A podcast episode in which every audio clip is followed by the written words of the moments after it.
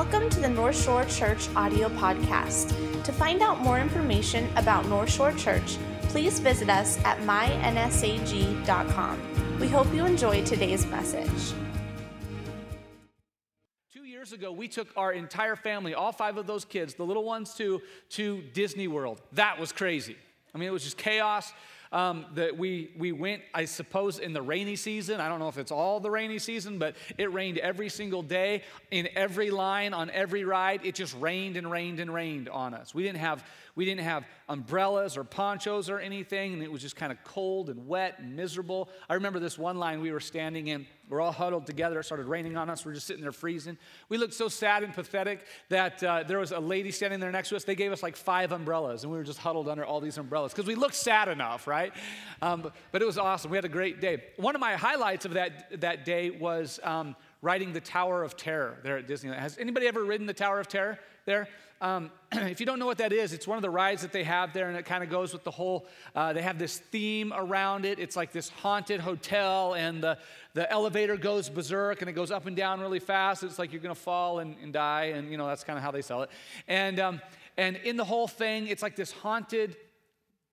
It's all like a haunted hotel, and there's like water dripping to kind of add to the spooky factor and stuff. And they play the Twilight Zone music and all that stuff. And, and I really wanted to go on it, but my kids were a little nervous. And so I'm trying to convince them. And they're like, ah, maybe later. And so what I did is I convinced the middle child, Titus, my middle child, and I said, I convinced him to go. And how many of you know that if you convince the middle child to do something scary, the older two are going to do it just because they're not going to be outbraved by the, the middle child, right?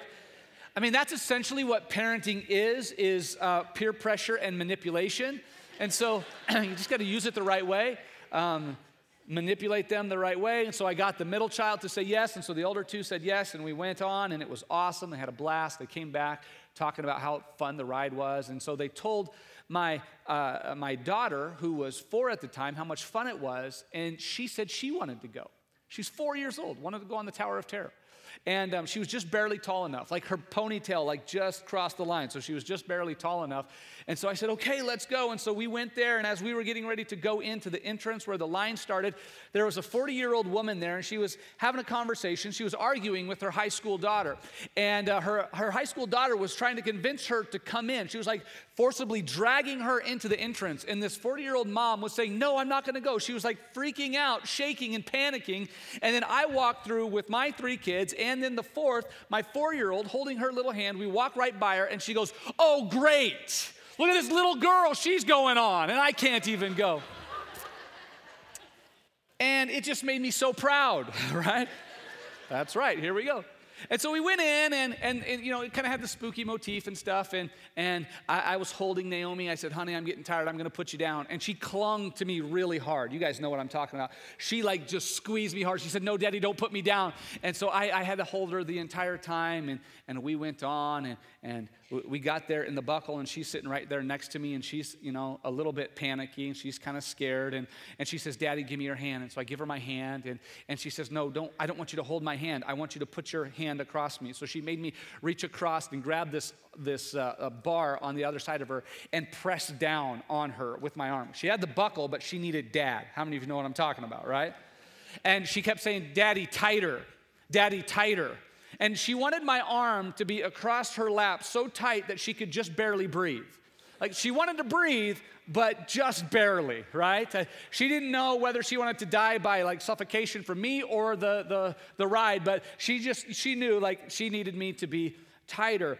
And so we went on the thing and it dropped and everybody's screaming, oh, you know, Tower of Terror. And I look over at her, she's not screaming at all. She's just in that like, that silent, like, like freaking out, like, if this is the end, it's been a good four years, you know, sort of thing. and, um, and so at the end, you know, we're all done and it kind of levels out. And I look over at her. I said, "You are okay? She says, Yeah. I said, Did you like it? She said, Yeah. I said, Do you want to go again? She said, No. And so So, okay, okay, I'm proud of you. And we walked out, and as we were walking out of the exit area, they always have like a shop because Disney is great at taking your money. And uh, we walked out of that exit area, and there was two boys fighting. There was two brothers fighting, and a junior high and a high school brother, and they were arguing back and forth.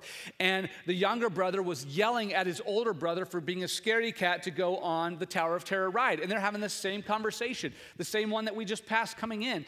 And then we walk by. Again, I have little Naomi's hand. She's four years old. We're walking by, and he yells at his older brother and he says, See, look at that little baby. She's on the ride, and you're too afraid to go. I was so proud. I like, that's right. And it was just it was just such a fun moment. We laughed, and then Naomi had to go tell Melissa, you know, these two big people were too afraid, and I went, and all that stuff. But the truth is, Naomi had something that the, the mother and the older brother didn't. Naomi had someone to cling on to. Naomi had somebody bigger than her, stronger than her, somebody that she could trust, somebody that, that she would be willing to, to trust her life with, that she could cling on to. The mom didn't have anybody to cling on to. The older brother didn't have anybody to cling on to. He wasn't going to hold his younger brother's hand, you know what I mean? But Naomi had somebody that she could trust that was bigger than her that she could cling to. This Easter Sunday, it's a day that we celebrate the life, the death, and the resurrection of Jesus.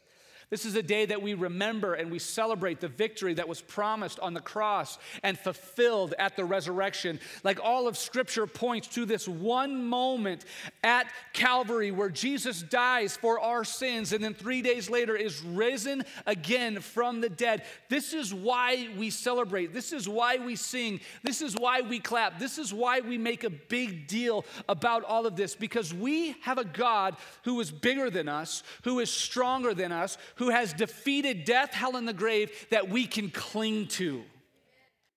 That when things are scary, we can cling to Him. That when we don't know fully what's going on, we can cling to Him. When there's, there's anxiety in our life, we can cling to Him because He's already won the victory. Romans chapter 6, verse 5 says, Since, says this, since we have been united with Him in His death, we will also be raised to life as He was because we are united with Christ, because we are clinging to Christ, Scripture promises that we will rise from the dead. We know that our old sinful selves were crucified with Christ so that sin might lose its power in our lives. We are no longer slaves to sin. And, and, some of you are here this morning, you feel like, man, you've been slave, you've been bound, you feel like you're a slave to sin. You're gonna have a minute, you're gonna have an opportunity in just a minute to um, Ask Jesus to be a part of your life and a part of your situation, to begin to cling to Him. Um, that'll be in just a couple of minutes. Verse 7 For when we died with Christ, we were set free from the power of sin. And since we died with Christ, we know that we will also live with Him. We are sure of this because Christ was raised from the dead and He will never die again. Scripture says, Death no longer has any power over Him.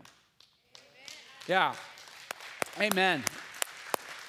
Death no longer has any power over him. One more time. Death no longer has any power over Jesus. That is why Easter is such a big deal to us. Because death no longer has any power over Jesus. And that's why we as believers cling so tightly to Jesus because if death no longer has any power over him and we cling to him, then by proximity, by default, because we place our trust in Jesus, death no longer has any power over us either because we cling to him. Jesus came from heaven and he lived a perfect, sinless life. Scripture says he was tempted in every way that we are, but without sin. So, Jesus, perfect in every way, died the death that we should have died. He died a death that would have completely destroyed us, but, but when he died his death, he rose again and destroyed death. And he took on the cross the pain, the judgment that was meant for us. He paid the price that we could never afford. And on one hand, he endured the wicked wrath of man, and on the other hand, he, he endured the righteous wrath of God or he appeased the righteous wrath of God. And he won a victory over death. Jesus was stripped naked, he was beaten. Scripture says he was beaten so badly he wasn't even recognizable as a human man. He was nailed to that awful Roman cross. He took our sins upon himself, and he gave us his righteousness so that we could have a relationship with the Father. And the miracle of Easter that, that we celebrate in Easter is we celebrate the life, death, and resurrection of Jesus. But there is a miracle that, that Easter represents that points to something that immediately and eternally benefits us. And, and, and, we have a miracle, but, but the miracle of, of Easter for us isn't necessarily the resurrection, but it points to salvation. Now, listen, the path that Jesus follows is, is his life, death, and resurrection. But that's not the path that we follow because scripture tells us that we were born into death.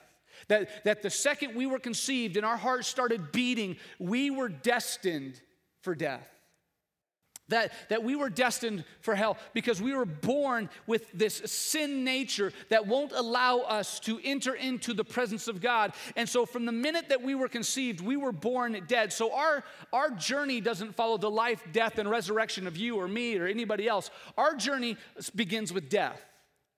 So, our journey goes death, resurrection, and life. Because at the resurrection, Jesus guaranteed our salvation. And so we go from death to resurrection. Now we get to experience life.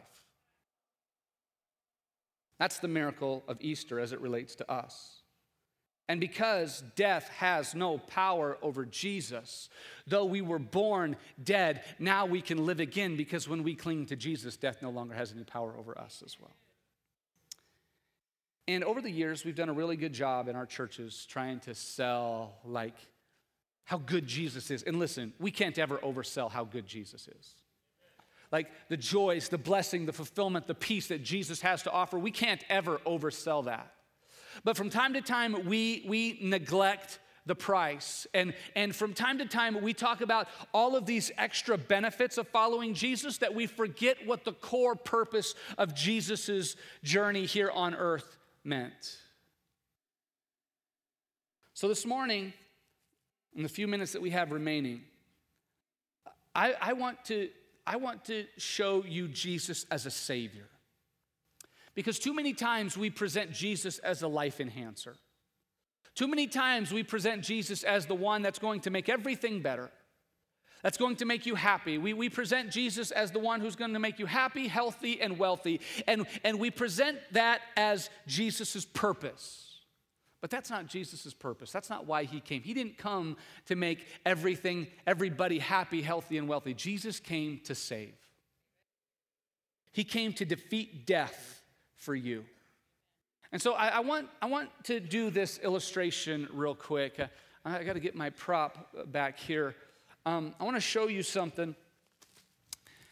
Imagine there's an airplane and there's two men on the airplane, and each of them is given a, a parachute. Now, these parachutes weigh probably about 30 pounds or so, like that. They're kind of heavy and bulky. And um, each man is given a parachute. The first man is handed the parachute, and, and imagine it in a backpack form, like he, he straps it on. Or the first man is given the parachute, and he's told, This parachute is going to improve your flight.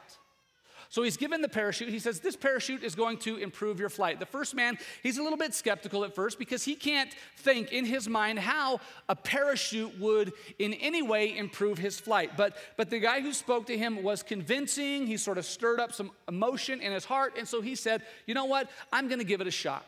And so he puts the parachute on, he picks it up, he slings it over his shoulder, and he begins to wear this parachute. Initially, he feels the burden of the parachute, he buckles the straps, he feels the weight of it. It's binding, it's pinching, it's restricting his freedom of movement, and all of that stuff. But he feels, though it's a little uncomfortable, he's going to endure because he was promised that it would improve his flight. After a while, some of the other passengers are looking at him. They begin to talk, they begin to laugh and make fun of him, wondering why in the world this guy is wearing this parachute. After, for a while, he endures their judgmental looks and their mocking, but sometime later, combined with the weight of the parachute, the restrictions, how uncomfortable it is, and their mocking, he begins to become frustrated. He unbuckles the straps, he lets the parachute fall to the floor, and he kicks it away. He is now disillusioned and embittered because, as far as he knew, as far as he was concerned, he had been told an outright lie, that the man had lied to him completely. And now, because of his situation, he wants absolutely nothing to do with the parachute. He kicks it away and he, and he totally rejects it. In fact, as he's looking around the, the cockpit or, or the, the, the airplane, he's noticing other people with parachutes and he begins to mock and tease and make fun of them as well. The second man is given a parachute and he's told something different. The second man, when he is handed the parachute, he said, Put it on because at any moment you're going to have to jump 25,000 feet out of this plane. This man's reaction is a little different. He gratefully throws the parachute on. He buckles the straps and cinches them tight, making sure he can feel them. He can feel the burden of it. He can feel the weight across his shoulders. That weight, that burden isn't, isn't frustrating to him. He finds it comforting because he knows the reality of the situation.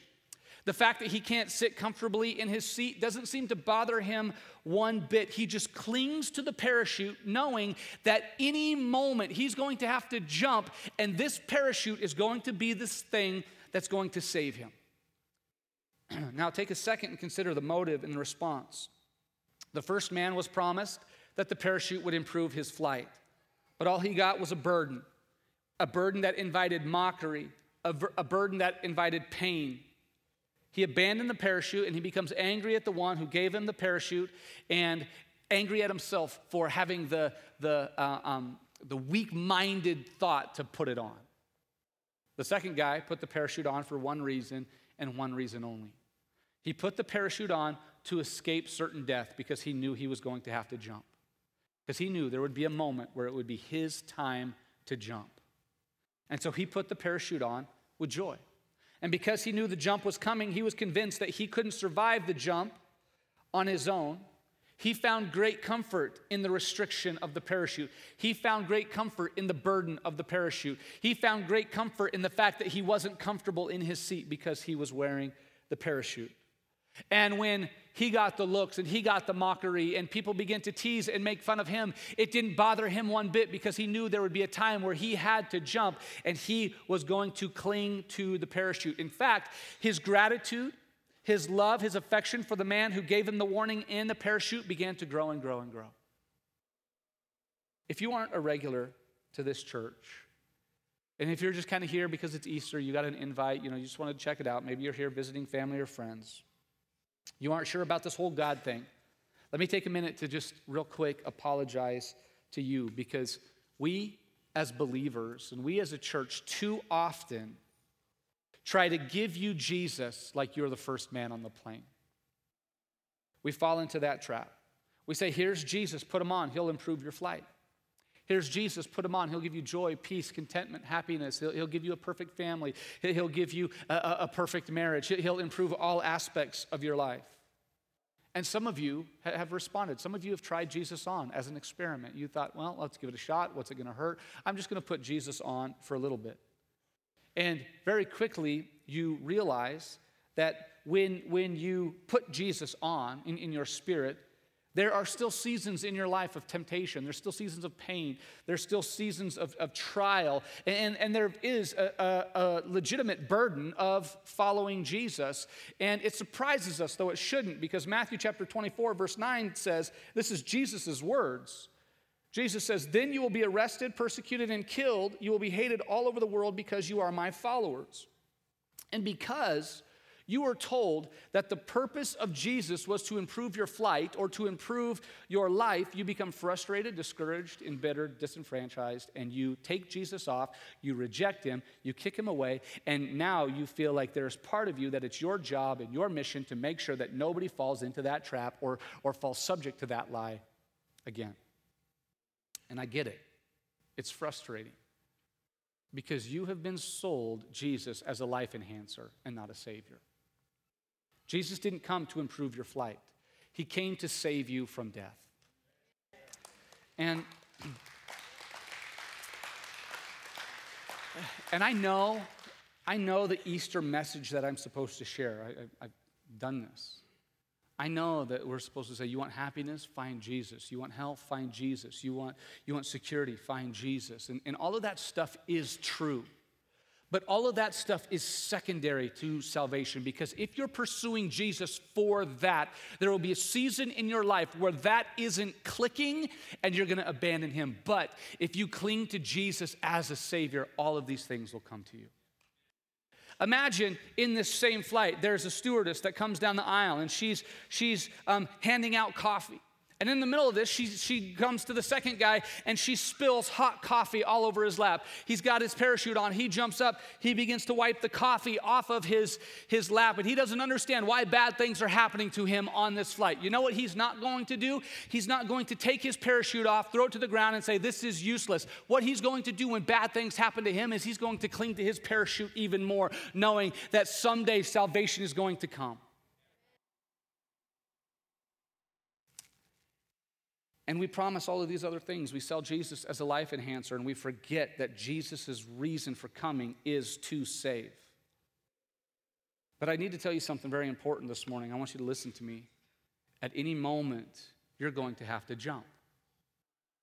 At any moment, your life's going to come to an end. This is something that, that we all know. Because you can't celebrate a resurrection without talking about the reality of death. And it's okay when we talk about Jesus' death, but we don't really want to consider that, that we're going to die too. And so we have to consider our own death. Hebrews chapter 9, verse 27 says, And just as each person is destined to die once, and after that comes judgment, so also Christ was offered once for all time as a sacrifice to take away the sins of many. Whether you believe in Jesus or not, you know that life on earth will come to an end. There will come a moment where it's your time to jump. Everyone is destined to die.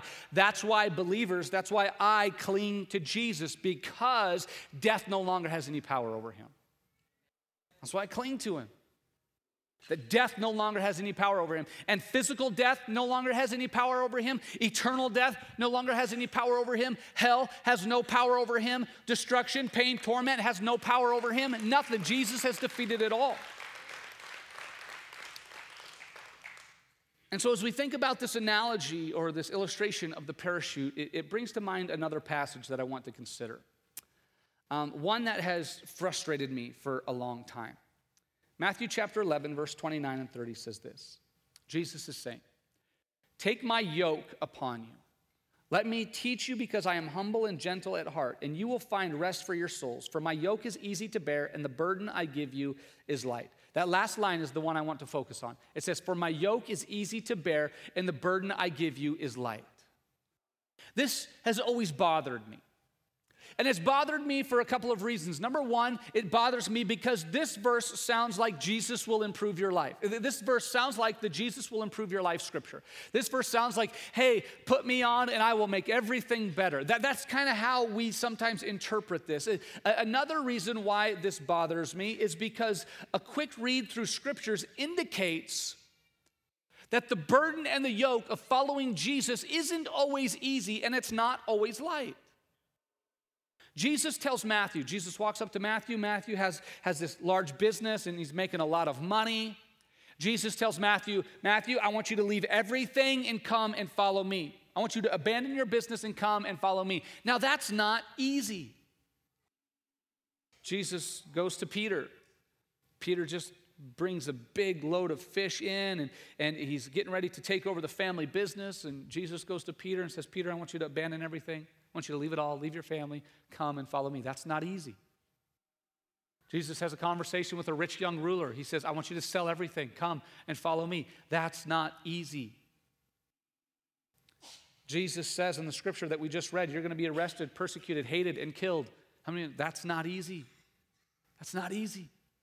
And I, and I look around the world and I think of some of these people that are enduring all of these horrific things in the name of Jesus. I think about the apostles who experienced pain and torture and, and they were martyred for Jesus. And, and I think, how, how could you really go through that? Where does the strength, where does the courage come from? And, and how can Jesus say that my burden is easy and my yoke is light if some of his followers had to give their entire life? How could that possibly be?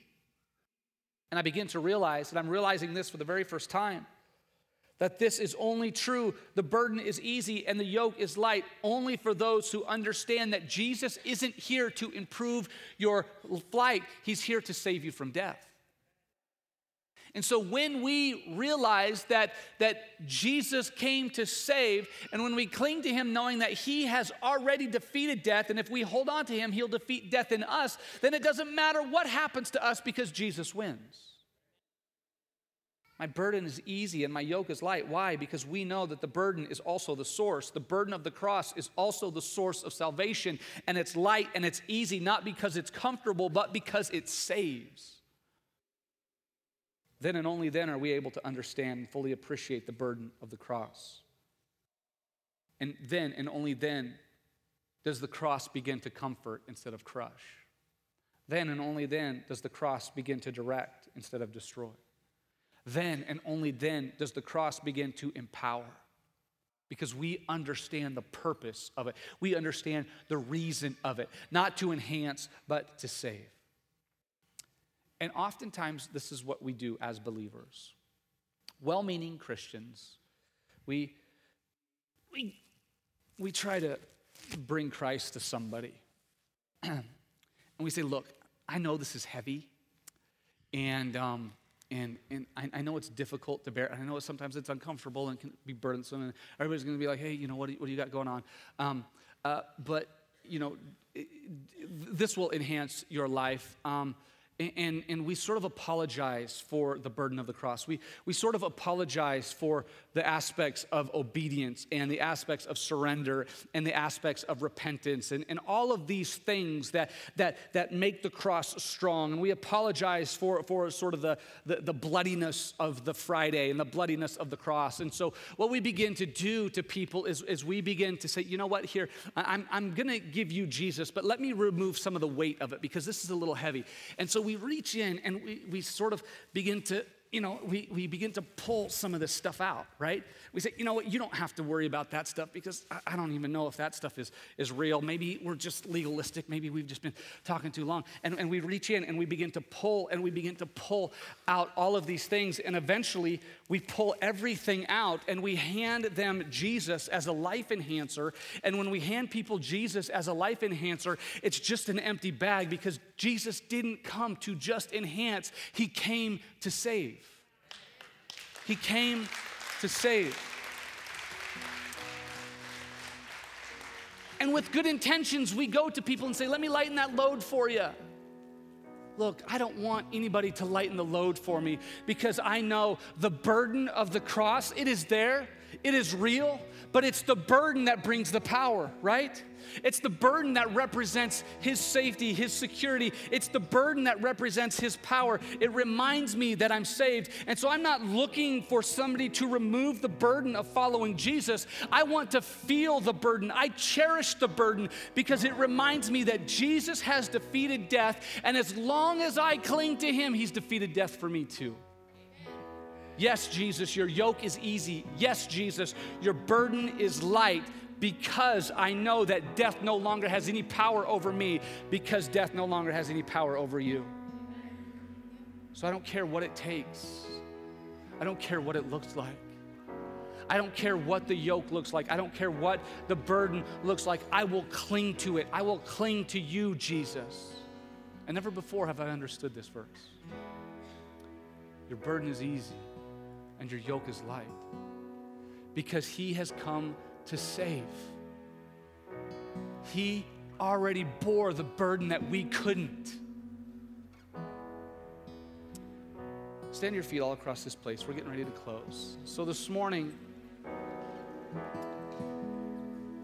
I think if we're honest, we have to be able to look at our lives. We have to be able to know that at any moment we're going to have to jump. Because of what Jesus did on the cross, and because he conquered death, because he conquered hell, because he conquered the grave, because he completely destroyed it, and because death no longer has any power over him, and because of what he did on the cross, death no longer has any power over us, we have reason to celebrate this morning. And you aren't here this morning, you aren't, you aren't here facing a 25,000 foot drop out of an airplane. You are here, and the very reality of our situation is that we are facing eternity in hell we are facing an eternal death.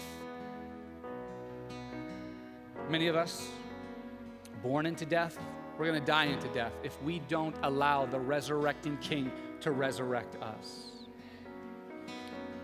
So I'm going to ask this question. if you would bow your heads and close your eyes all across this place. I want to know this morning if you are ready to put on Jesus, to commit your life to Jesus, to surrender your life to Jesus, to ask Him to be your Lord, not your life enhancer.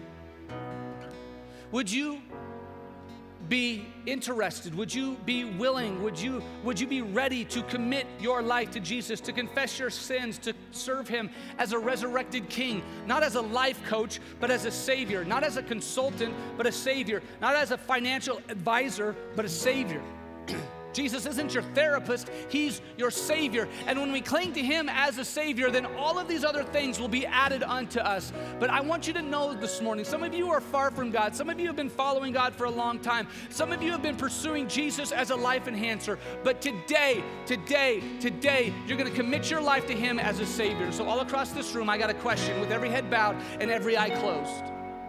If you're ready to say, Today, I'm going to follow Him as a Savior.